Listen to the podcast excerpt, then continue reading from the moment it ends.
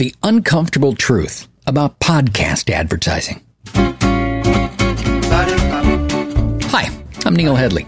Welcome to the Voice in My Head for Monday, January 31st, 2022. I may take considerable heat for this, but somebody has to say it. As podcasting continues to grow in popularity, there are more and more conversations about what constitutes effective podcast advertising. The hot trend right now has the conventional wisdom pointing to host read ads. Now, proponents of having the podcast host read the ad themselves will tell you that it comes across as a personal recommendation from a friend instead of sounding like a commercial. There's even data out there that suggests things like a 50% increase in purchase intent I'll say that again. A 50% increase in purchase intent among listeners who hear a host read ad. But hold on. Let's inject some hard truths into this conversation. As a person with three of my own podcasts and who also produces multiple podcasts for multiple national corporations, I perked up when I saw the 50% thing. And then I dug a little deeper. So here's where the number comes from. According to the data, 4% of podcast listeners have decided to purchase something based on a, you know, commercial in a podcast. If you're reading this on our website at knoppstudios.com, let me make sure you don't think that's a typo. It's 4% of podcast listeners purchasing something based on a commercial in a podcast. On the other hand, 6% of podcast listeners have made a purchase decision based on an ad read by the host of the podcast. 6%. Now, if you want to get really specific, 6 is 50% more than 4. So, technically, the stat as presented isn't misleading. And as a person who spent more than four decades on the air and has not only voiced thousands of commercials, but also thousands of you know, endorsements and testimonials and yes, host read ads on the radio. Here's the other thing I can tell you with absolute guaranteed certainty. If you take a live commercial that I'm about to read and you put it up against something that was written and performed by an advertising legend like Dick Orkin, my prediction is that Dick stuff will win every single time. Now, before I go a step further, let's use an example. Have a listen to one of the dozens of commercials that Dick Orkin wrote and performed along with Bert Berdis in the 1970s for Time magazine. Just ask her Uh, the. miss, is the manager of your drugstore here? Uh, no, on Monday he runs home for a meatloaf sandwich. uh, well, uh, this gentleman and I have a problem What is uh, it? here. Uh, see, I picked up this Time magazine first. I pick up my Time magazine in this drugstore every week, though. You can ask the manager Uh, that he ran question. home for a meatloaf sandwich. See, we both grabbed the last copy of Time. uh, Miss, yeah. I'm a lawyer, Oh. and I need this Time magazine for a case I'm preparing. You know, in case the prosecution brings up uh, movie reviews, or education, or dance, or art. Uh-huh. Art, Then I'm on top of it. See. My wife is in the hospital. oh, no. Now, just not any magazine will snap her out of I it. didn't know that, She uh, craves something bright and witty and special. She was, sure. uh, In fact, her pitiful last request to me was for chocolate covered cherries and Time magazine. what is uh, wrong with you? She's her? having her ears pierced in the. Uh, Miss, could we have some arbitration here, please? Uh, without a prescription, you'd have to ask the manager, but uh, he, He ran, ran home, for a meatloaf sandwich. I Let's know, wait for the yeah, I'll meatloaf hold to it, come I'll back. hold We're it. not- Time Magazine, the most colorful coverage of the week. Me live against something pre recorded from Dick and Bert? Yeah, the Dick and Bert stuff will win every time. This, in spite of the fact that I have had dozens of sponsors over the years that have told me that the live commercials I did for them outperformed every other radio personality's version in a given market. In fact, I've done conference calls where I've been asked to coach announcers in other cities on the finer points of what made my version of the same information so much more successful. Now, I don't point this stuff out to puff out my chest. I point it out because I know that I get above average results with my host read ads on the radio. And I still promise you that a pre recorded Dick Orkin commercial would do better. So imagine how much better Dick's spot would do than a host read ad that was merely average or below average. As it applies to podcast advertising, here's my take as a broadcaster, podcaster, writer, and producer on why host read ads outperform regular ads. Let's say that you could find somebody who could produce a pre-recorded podcast ad that had the same power to influence a buying decision that a Dick Orkin commercial had. Now that would cost you money.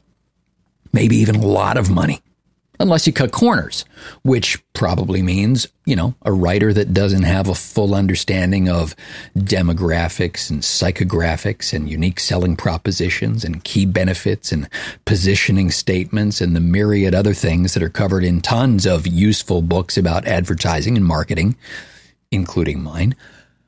But maybe there are podcasts where they just had someone other than the host read a 10 second piece of relatively boring copy. And that's part of what counted toward the total number of non host read ads. You know, you get something that was generated by an AI and read by someone that they grabbed off the street. And you put that up against something that was read by Joe Rogan. You know. By the way, um, let's talk about the breakdown of the lengths of those ads too, because I don't often hear pre recorded commercials on podcasts that are longer than 15 seconds. But I've heard host read ads that drone on for two full minutes. So are we even comparing apples to apples here in the data? Here's something else I've noticed during my time as a podcast listener most pre recorded podcast ads are incredibly boring. Especially for some reason, some of the ads from some of podcasting's biggest sponsors. In fact, I would say they're some of the worst offenders. I know that one of my favorite podcasts in particular, it's almost constantly in the list of top five in its category, and it boasts subscribers in the six figure range, where the sponsor's 15 second tagline is read by one of the show's producers. Not a professional commercial voice, not an actor, the person on the other side of the glass from the host. Did the data include that as a non host read ad? No wonder the average response got driven down. Look, if you really want to know why host read ads outperform commercials, driving the buying intent from a microscopic 4% to an overwhelmingly massive 6%. Still scratching my head over that one. It's because writing an effective commercial is hard. It's a throwback to the conventional wisdom among the, you know, experts and gurus from half a century ago who told everyone to almost universal acceptance that funny commercials don't sell. Well, actually, it turned out that funny commercials do sell, and the experts and the gurus were wrong. It's just that most people who thought they were writing funny commercials were actually writing unfunny commercials, or they were writing funny skits that weren't effective advertising. Look, you've got multiple services out there on the internet that claim that their artificial intelligence engine can write better marketing copy than a human. What's terrifying is that people who don't really understand marketing copy actually believe such ridiculous claims. It's quite possible that AI can write better copy than some humans. You can program an AI, for example, to stay away from time wasting, useless phrases like conveniently located or all your business needs.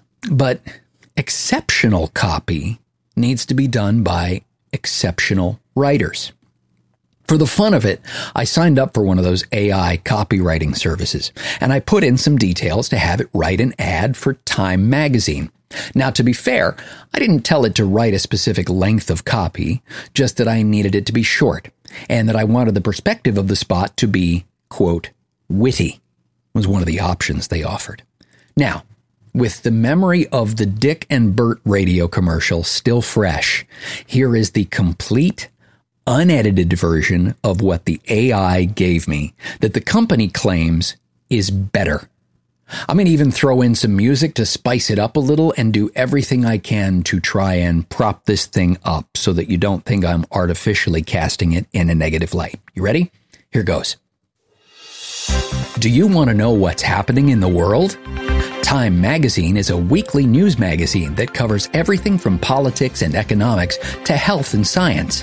It's an award winning publication with over a hundred years of experience, bringing readers the most important stories of our time. For more than a century, we've been at the forefront of journalism, reporting on world events as they happen. We're committed to delivering high quality content that informs and inspires readers around the globe. And now we're available for your phone. Download our app today so you can keep up with all the things going on in the world every day. Yeah. The company claims that's better.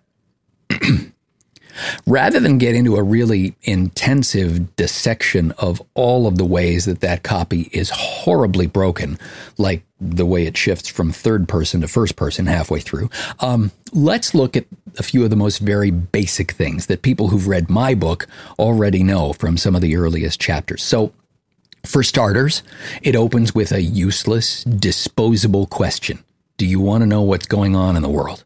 That's the equivalent of you know, do you come here often? Then it tells me some basic, almost clinical information that could literally be claimed by hundreds and hundreds of different publications. And by the way, that equally disposable sentence is the one and only time that we see the words Time Magazine. The more than a century line is interesting, but it's wasted in a sentence that still manages to become disposable by linking that century of experience to another feature that hundreds can claim. And don't even get me started with the sentence that follows about being committed to delivering high quality content. Ugh. The last two sentences, similarly wasteful. Being available on my phone?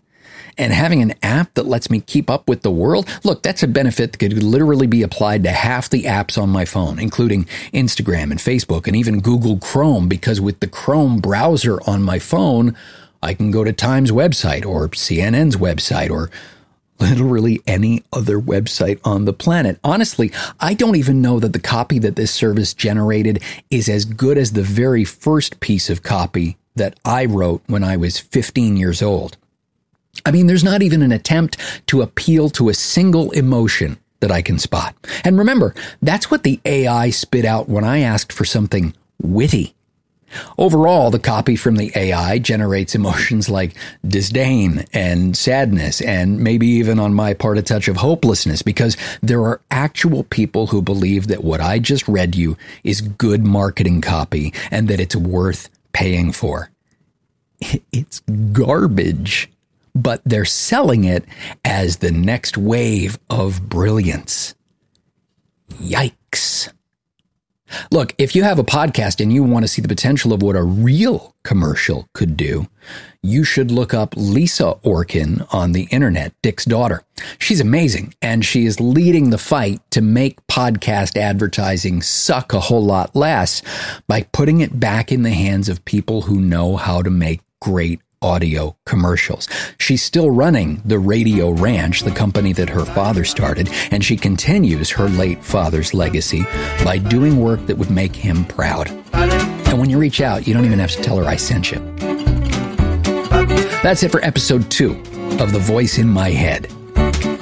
Now, if any of what I just told you would inspire you to pick up the tab for coffee if we sat down for a meeting sometime, feel free to buy me a virtual coffee to say thanks. Just go to buymeacoffee.com slash Knopp. And Knopp is spelled K-N-O-P-P. You can also find a transcript of this episode and a bunch of other goodies at knoppstudios.com. Until next time, thanks for listening to The Voice in My Head. I'm Neil Headley.